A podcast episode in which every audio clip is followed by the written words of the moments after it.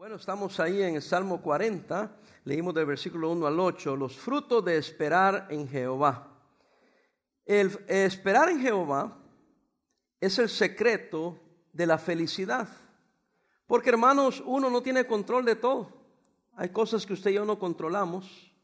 Hay cosas que jamás vamos a controlar. De tal manera que si usted quiere tener felicidad, gozo, debe esperar pacientemente en el Señor.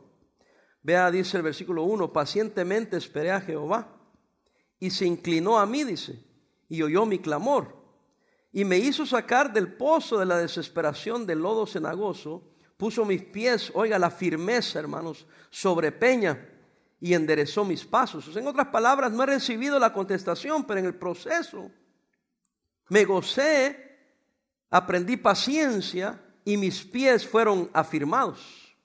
Entonces el versículo 3 habla del gozo, dice, puso luego en mi boca cántico nuevo, alabanza a nuestro Dios. Verán esto muchos y temerán y confiarán en Jehová. ¿Por qué? Porque una persona que está pasando por alguna dificultad y está esperando algo del Señor, pero tiene gozo, es paciente, está afirmado y tiene una plena confianza. Y eso miran algunos y dicen, mira, Qué tremendo, qué, qué, qué, fe la que tiene esa persona. Pero no lo alaban a la persona, sino confiarán en Jehová. Versículo 4. Bienaventurado el hombre o mujer que puso en Jehová su qué?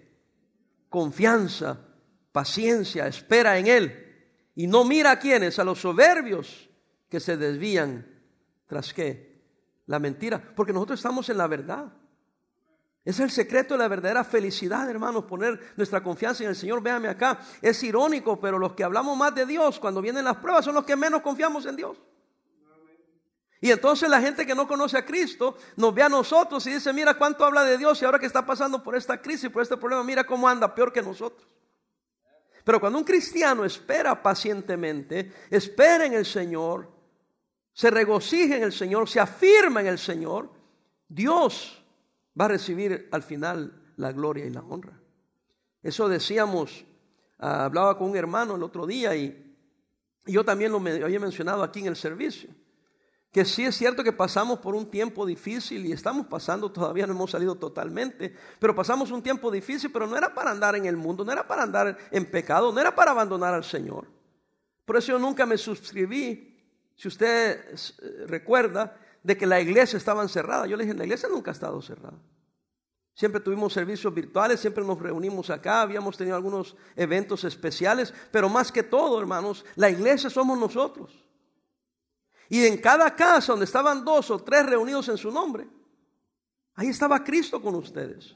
Debieron de haber tomado tiempo para afirmar sus convicciones, para leer su Biblia, para orar como familia, para pasar tiempo con la familia. Pero muchos no, no se percataron de esas cosas y, perdieron y, y, oh, y, andaban como gallinas sin cabeza. No, hermanos, e, e, era para aprovechar. Hermanos, sinceramente, yo no estoy jugando ni estoy bromeando cuando le dije a mi esposa, qué gacho que ya se va a acabar la pandemia. Porque como yo me la estaba disfrutando pasar tiempo con la familia, pues, con mi esposa, con, los devocionales y me la estaba gozando porque no me embotellé con que, ay, el pánico, no era tiempo de refrigerio para acercarnos al Señor. Pero muchos no le agarraron la onda. Era para que las mamás dedicaran tiempo con sus hijos. Yo sé que a algunas les fue difícil por el trabajo y no había quienes cuidar a niños. Y yo entiendo esas cosas, pero eh, a veces los que menos debieron de haberse desquebrajado en eso son los que se desquebrajaron. Porque no, no, han madurado, no han aprendido paciencia, depender en el Señor, confiar en el Señor. ¿Se acuerdan que muchas veces les dije yo, yo estoy preparando la iglesia no para que estén durante la pandemia, aunque creo que lo hicimos, todos los días tenía un devocional. Pero ¿cuántas veces les dije que lo estoy preparando para la qué? Post pandemia. Y para estar listo a la post pandemia tendría que yo estar listo y estarme nutriendo durante la pandemia. Pero muchos no, no entendieron eso, pero el secreto de la felicidad es esperar en el Señor, confiar en el Señor, ser paciente con el Señor, afirmarnos con el Señor y tener una confianza plena en el Señor. Total. Por eso es que eh, eh, estamos confiando en Él que todo estará bien siempre y cuando estemos en las manos del Señor, en las manos de Dios. Segundo, los hechos de Dios habla aquí. Vea el versículo, ese es David el versículo 5. Has aumentado, Jehová Dios mío, tus maravillas Amén. Y tus pensamientos para con nosotros no es posible contarlos ante ti. Si yo anunciare y hablare de ellos, no pueden ser enumerados. ¿Cuántos ven la grandeza, el poder de Dios, las maravillas de Dios? ¿Cuántas veces yo me fui con mi esposa, me subí al carro y vámonos? Le decía. Allá nos íbamos para las montañas y pasábamos comprando algo en un drive-thru. Podemos a llorar y a, hundirnos o, vamos a ir a la montaña solitos nosotros, hermano.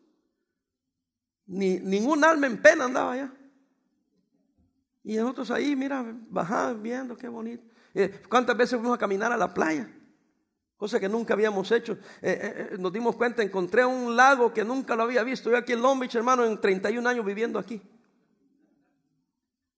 Y pasé comprando un, un, un por allá, con el hermano Ricardo fuimos allá, unos hot dogs y nos fuimos, vamos a, vamos a buscar donde lo comemos y manejamos para allá. Y mira, ahí está la laguna.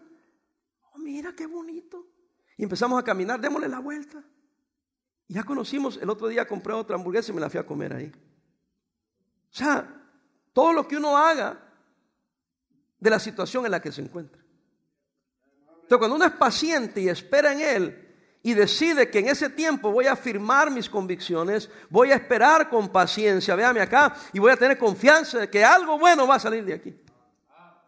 Esa es la confianza y ver las maravillas de Dios, la creación de Dios, los hechos de Dios. El sacrificio por el pecado, la ley en el corazón que Dios puso en el hombre, eh, la justicia en la congregación, las cosas que Dios hace en medio de nosotros, nos hace esperar en Él porque decimos es un Dios grande, un Dios poderoso. Pero hermanos, cuando los que flaquean es porque no leen su Biblia, es porque no oran. Es porque no tienen confianza total en el Señor. Versículo 6 dice, sacrificio y ofrenda no te agrada, te agrada Has abierto mis oídos, dice el, salmista, holocausto y expiación no, no has demandado. Entonces dije, aquí vengo en el rollo del libro que está escrito de mí. El hacer tu voluntad, Dios mío, me ha agradado. Y tu ley está en medio de qué, hermanos? De mi corazón. No es una religión, no es una costumbre. Eh, eh, no me malentienda, debemos de reunirnos como Dios dice que, no, que debemos de reunirnos y estar como iglesia, como estamos, como debemos de estar. Pero a veces no se puede. Y ahí no termina la iglesia, nosotros somos la iglesia. ¿Qué hacía la iglesia primitiva? Se reunían en sus casas. Eso no quiere decir que vamos a cerrar la iglesia y nos vamos a ir. Pero vamos a entender que nosotros, vuelvo a repetir, somos la iglesia donde dos o tres estamos, ahí está Cristo con nosotros. Como familia hemos de leer la Biblia, hemos de orar. Al salir hacia la iglesia, hemos de reunir, vamos a orar para irnos. Ahí salimos a la carrera peleados, gritándonos y después queremos venir a adorar al Señor. Es difícil. Versículo Dice 9, he anunciado justicia en grande congregación. He aquí no refrene, eh, no refrené mis labios, Jehová. Tú lo sabes. No encubrí tu justicia dentro de mi corazón. He publicado tu fidelidad y tu salvación. No oculté tu misericordia y la verdad, la, la verdad en grande que asamblea. Quiero pensar que eso es lo que hacemos aquí, hermanos. Estoy hablando de las maravillas de Dios, el gran Dios al cual creemos, la palabra de Dios que tenemos para decirle, Señor, eres grande, eres maravilloso. Y no hemos detenido, hermano, a hablar de la grandeza de Dios, a pensar de... Yo estaba con ustedes en el temor a lo desconocido. Sí, claro, yo llegué a pensar qué irá a pasar. ¿Qué irán a quemar hoy? Y yo decía a mis hijos, tengan cuidado, no salgan, no vayan afuera, no anden a cierta hora en la calle, por favor, vénganse temprano de su trabajo, lleguen temprano a su casa, no estén saliendo. Claro, soy padre y como humano nos preocupa, pero al mismo tiempo decía, pero el Señor nos va a cuidar. El Señor nos va a proteger. El Señor es maravilloso, el Señor es bueno, el Señor va a cuidar a su iglesia. Ve, y agarraba la fuerza en quién? En el Señor. Hermano, eh, eh, lo que ustedes pasaron, yo lo pasé también.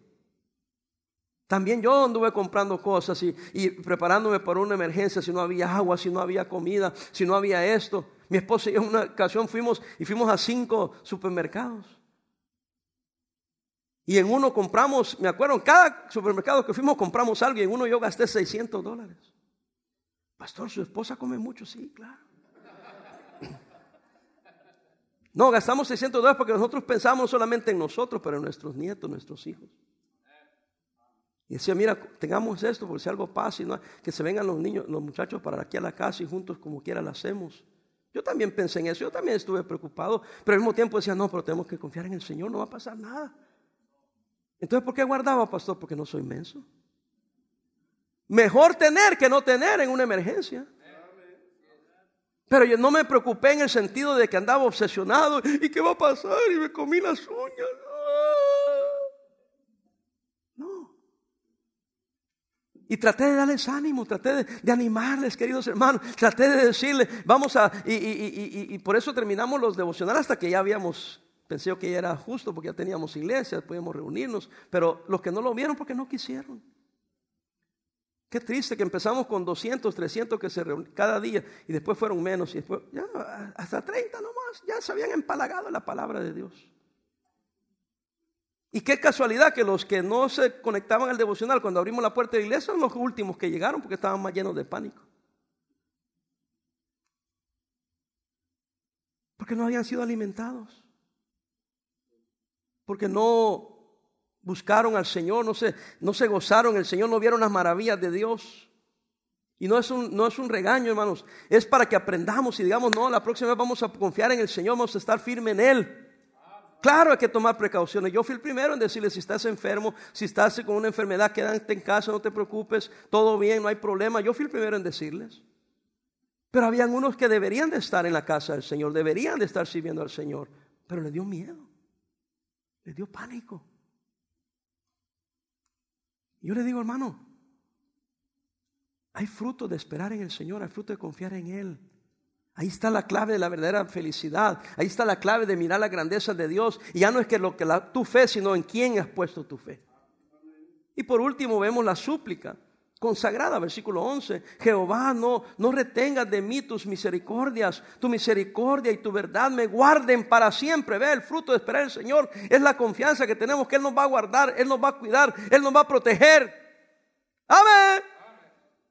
Él no nos va a desamparar, Él nunca le va a desamparar a usted, Él nunca lo va a dejar a usted. Aprendamos a confiar en el Señor, porque me han rodeado males sin número, dice el salmista, es David hablando porque me han rodeado males sin número, me han alcanzado mis, mis maldades y no puedo levantar la vista. Fíjese cómo se sentía. Se han aumentado más que los cabellos de mi cabeza y mi corazón qué. Estaba hablando no que estaba enfermo el corazón, sino que había desfallecido, había decaído. Por eso Él nos habla que, que Él estaba decaído, o sea, si lo vemos al revés, Él estaba abrumado por las situaciones que le habían acontecido. Entonces al escribir el Salmo nos está diciendo que la clave no está en enfrascarte en tus calamidades, sino enfocar en la grandeza de Dios, las maravillas de Dios. Y ahí es donde encontramos la, la felicidad, el gozo, el descanso para nuestras almas, en que aprendemos a conocer cómo Dios actúa, cómo Dios piensa, cómo Dios te va a sacar adelante al ver cómo, cómo las maravillas que Él ha hecho. ¿Sí me entiende lo que estoy diciendo? Yo sé que yo llevo ese orden porque así están los versículos, pero entienda que cuando David escribe esto, está diciendo, tuve estas calamidades, tuve estos problemas, pero me di cuenta que la solución a mis problemas estaba en el Señor. Y esperé pacientemente, me afirmé bien en Él. Y Él me dio esa paz, ese gozo, esa tranquilidad. Véalo. Entonces por eso nos está explicando Él esto. y le dice, no retengas de mí tus misericordias, pero Dios nunca las detiene, hermanos. Y dice que tus misericordias y tu verdad me guarden para siempre, versículo 12, porque me han rodeado males sin número. Me han alcanzado mis propias maldades, ¿verdad? Y entonces después dice el versículo 13, fíjense, quieras, oh Jehová, que librarme. Jehová, apresúrate a socorrerme. ¿No se ha sentido así, hermano? ¿No se siente así? Ya, Señor. ¿Sabe por qué? Porque somos impacientes. Yo soy una persona impaciente, por eso le digo. Pero fíjese, hermano, que siendo impaciente, en algunas áreas Dios me ha dado paciencia para esperar. Yo le digo a mi esposa, yo me sorprendo, le digo, ¿cómo yo siendo tan impaciente en estas áreas, le digo, he tenido paciencia. He tenido paz, tranquilidad en esperar en el tiempo del Señor. De la manera que Dios quiere actuar, no la que yo quiero actuar. Porque a veces los problemas, las situaciones son apremiantes. Pero yo tengo una filosofía. Este, no te apresures a hacer algo que Dios no lo haya puesto su aprobación. Es mejor siempre esperar. Porque Dios recompensa fidelidad. Volver a decir, Dios recompensa fidelidad. Y si tú eres fiel en ese momento que estás esperando algo y te afirmas y confirmas y, le pides a Él y depende de Él, no importa cuántos males vengan, en su tiempo Él te va a librar. Él te va a librar. Y cuando aprendes a ver cómo Dios opera, dice, nomás tengo que seguir a Dios. ¿Por dónde va el Señor? Irme por ahí. Parece sencillo, pero eso es sencillo. Pero si no sigues al Señor en su relación personal con Él, es bien difícil. ¿Cómo voy a saber yo discernir? La única manera de discernir es estar cerca de Él. Pero Él me pide, no me pide que yo sepa los caminos, sino que me acerque a Él, camine con Él, le busque a Él y Él te dé el entendimiento para seguir y comprender cuál es su voluntad, tan seguro como estamos aquí. Así lo hace Él, así opera Él. Claro, el incrédulo no lo entiende, el cristiano carnal no lo entiende, pero el cristiano que es espiritual sabe que cuando Dios dirige, cuando Dios te, te dirige sobre algo, Él te guía sobre algo, Él te confirma las cosas. Y que en paciencia tú no te apresuras, es en el tiempo de Dios, que es obvio que es así lo que Dios quiere. El hacer tu voluntad, Dios mío, me ha agradado, dijo en el versículo 8. Él está poniendo todos los pensamientos en, en, este salmo, hermanos, en cuanto a esperar pacientemente en el Señor. Versículo 14, sean avergonzados y confundidos a una los que buscan mi vida. ¿Para qué decía él? Para destruirla. Vuelvan atrás y avergüéncense los que mi mal desean. Versículo 15, sean asolados en pago de su afrenta los que me dicen, ¡eh, eh!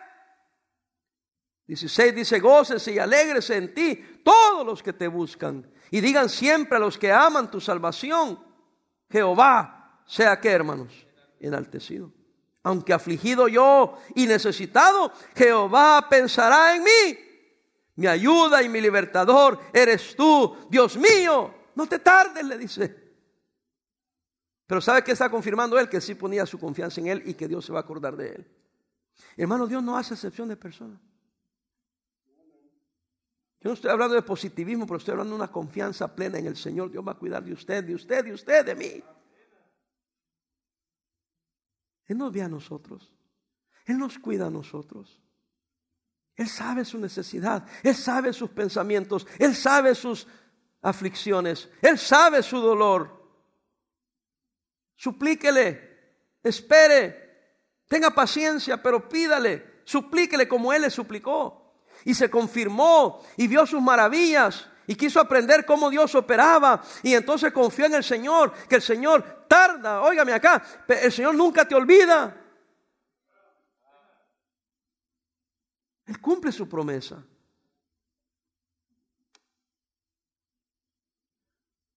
Encontramos una misma súplica y paciencia para esperar la respuesta de parte de Dios en el Salmo 70. Acompáñeme. Salmo 70. Siempre el, eh, el, rey David hablando, salmista por excelencia. En el Salmo 70, él hace una súplica de liberación. Dice, oh Dios, si estamos ahí, acude a librarme, apresúrate, oh Dios, socórreme. Sean avergonzados y confundidos los que buscan mi vida. Sean vueltos atrás y avergonzados los que de mí mal desean. Déjeme decir esto porque hay que entenderlo esto. Este era el problema que David tenía. O sea, no todos alguien te quiere destruir, no todos alguien anda detrás de ti. Pero él particularmente tenía esta dificultad. Usted podrá tener otras dificultades, otras complicaciones, por supuesto. No quiere, ni yo estoy predicando eso porque yo siento que alguien me anda persiguiendo, o sea, no, tampoco. Pero veamos, en medio de eh, problema, dificultad que él tenía, él le oraba al Señor. le suplicaba al Señor. Y entonces el versículo 3 dice, sean vueltos atrás en pago de su afrenta hecha. Los que dicen, ah, ah. Pero el versículo 4 dice, gócense y alegres en ti todos los que te buscan. Y digan siempre los que te aman, los que aman tu salvación, engrandecido sea que Dios, en otras palabras, véanlo, está, está al último. Pero vuelve a decir que el gozo está en el Señor. Y la alabanza nuestra es hacia Dios. Y la adoración es hacia Dios. Si tengo los problemas, pero yo te estoy buscando a ti. Me estoy afirmando en ti. Y de ahí viene el gozo. No de que tengo problemas, porque no es masoquista. Sé que tengo problemas, sé que tengo dificultades, pero yo te he buscado a ti.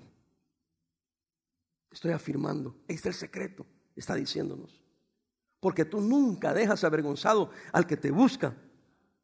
Por eso puede decir, grande sea el nombre del Señor. Versículo 5, yo estoy afligido y menesteroso. Apresúrate a mí, oh Dios, ayuda, ayuda mía y mi libertador eres tú, oh Jehová. No te detengas, es alguien que está angustiado, obviamente. Pero en el Salmo 40 nos está diciendo cuál es el orden. Es esperar pacientemente. Es el afirmar nuestra fe. Es el mantener esa confianza plena en el Señor. Él hizo sacrificio por nuestro pecado. Él puso la ley de, de, su palabra, de su voluntad en nuestros corazones. Y Él dice, yo he visto justicia en la congregación, por lo cual yo he, he parado de alabar tu nombre, de hablar bien de ti, de hablar tu palabra, de enseñar tu palabra. Por eso yo le estoy diciendo, hermano, ánimo, ánimo. Pastor, es que usted no es sensible. No, yo no, pero Dios sí. Yo no tengo capacidad de, ayudarle, no tengo capacidad de sacarle de su problema, pero Dios sí. De eso estamos hablando hoy, porque Dios es lo más importante, hermanos. No se trata de nosotros, se trata de Él. Y que aprendamos a confiar en Él y pedirle a Él y suplicarle a Él. Hoy en día han salido unos personajes que creen que son dioses. Y le dicen a su congregación que dependan en ellos, que les obedezcan a ellos, que lo busquen a ellos. Y hay tanto ingenuo que lo hace. Y dice la palabra de Dios que maldito el hombre que confía en el hombre. El hombre te va a fallar, pero Dios nunca te va a fallar. Y por eso paso diciendo siempre, pongamos los ojos en Jesús. No estoy diciendo que no es mi responsabilidad algunas cosas. Sí, es, es cierto. Hablé temprano que hay que ser ejemplo, hay que vivir las cosas, hay que animar a los hermanos. Pero al final del día, ¿A quién seguimos? ¿En quién hemos puesto nuestra fe? Al final del día. En Dios. El fruto de esperar en Jehová. Termino. Y termino en el versículo 1 del capítulo 40. Pacientemente esperé a Jehová y se inclinó a mí y oyó mi clamor. Me hizo sacar del pozo de la desesperación del lodo cenagoso puso mis pies sobre peña. Enderezó mis pasos. Léalo conmigo el 3. Puso luego en mi boca cántico nuevo. Alabanza a nuestro Dios. Verán esto muchos y temerán y confiarán en Jehová. Lea el 4 conmigo. Bienaventurado el hombre que puso en Jehová su confianza. Y no mira a los soberbios ni a los que se desvían tras la mentira. Entonces, ¿en quién debemos de poner nuestros ojos? En Jehová. Bienaventurado el hombre que puso en Jehová su confianza. Con eso nos vamos a ir hoy. Si no aprende nada más, aprende una cosa, tengo que renovar esta confianza en el Señor. Porque ahí está el secreto de la victoria en la vida cristiana. Y Él te va a socorrer. Él le va a ayudar. Porque grandes son sus misericordias porque Él oye a los que le buscan. Él socorre a los que le buscan. Pero hermanos, no solo aquí en la iglesia. Eso es lo que yo quiero enfatizar también. Esto ya es personal. Que yo se lo estoy aconsejando a usted. No solamente porque vine a la iglesia, todos, ¿verdad? Bien bonito, ya estoy en la presencia de Dios. No. Hay que ir allá a la casa. Donde vaya, donde venga, donde salga, donde estés. Siempre renueve esa confianza en el Señor. Encomiéndese a Jehová. Encomiéndese al Señor. Cuando se acueste, cuando se levante, cuando maneja, cuando come. Cuando despide a sus niños, cuando el marido se va al trabajo, cuando la mujer se va, encomiéndese a Jehová y Él ha, de cuidar de nosotros. Que lo proteja de peligro, de enfermedades, de, de accidentes, de personas que le desean el mal. Señor, en tus manos pongo mi vida y la vida de mis hijos. Derrama tus bendiciones sobre nosotros. Porque estoy eh, eh, acongojado, estoy, me siento abrumado, me siento con una presión. Pero Padre, yo me pongo en tus manos. Pacientemente. Hay frutos. Y no desesperarse y esperar en Él. En el tiempo de Él. Haciendo la voluntad de Él. Amén, hermanos. Repito, como lo que dije el otro día y termino. Es más fácil decirlo que vivirlo. Pero yo no solo se lo estoy diciendo, también lo he vivido. Y yo ya lo acepté que así va a ser. De tal manera que las cosas que vengan a mi vida, yo ya entendí. Tengo que esperar en el Señor, encomendarme a Él, acercarme más a Él y esperar en el tiempo de Él. Y lo que Él decida es lo que es mejor para mí, porque le he buscado con todo mi corazón y Él me ha oído, porque lo conozco, porque lo he visto. Y siempre con Dios, todas las cosas resultan al bien. Con Él. Si usted en medio de las pruebas se aleja de Él, prepárese porque le va a dar una revolcada, no Dios. No Dios. Repito, no Dios. Yo no le voy a decir, pórtese mal y prepárese que Dios le va a dar una revolcada, no. Como usted se alejó de Dios, ¿en manos de quién queda? El que le va a dar la revolcada es el enemigo. Pero usted está, muchos se han alejado tanto de Dios que el diablo lo está revolcando. Y todavía dicen, Dios permitió. No, usted fue el tonto. Usted se alejó de Dios.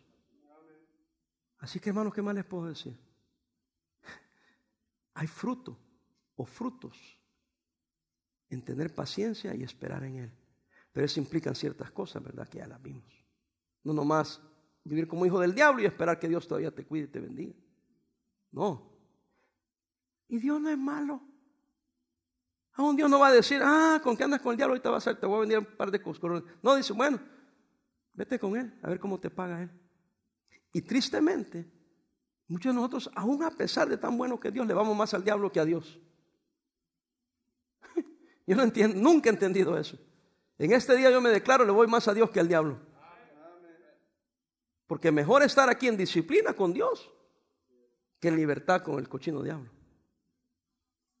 Porque Dios me quiere ayudar, pero el diablo me quiere destruir. Entonces, hermano, andan buscando al lado equivocado. Vámonos con el Señor. Y esperemos pacientemente en Él. Y afirmémonos en Él. Amén. Y miremos sus maravillas. Porque la manera que actuó, así es Él. Y así actuará Él. Entonces ningún negocio allá, todo negocio aquí con Él. Oremos, Padre.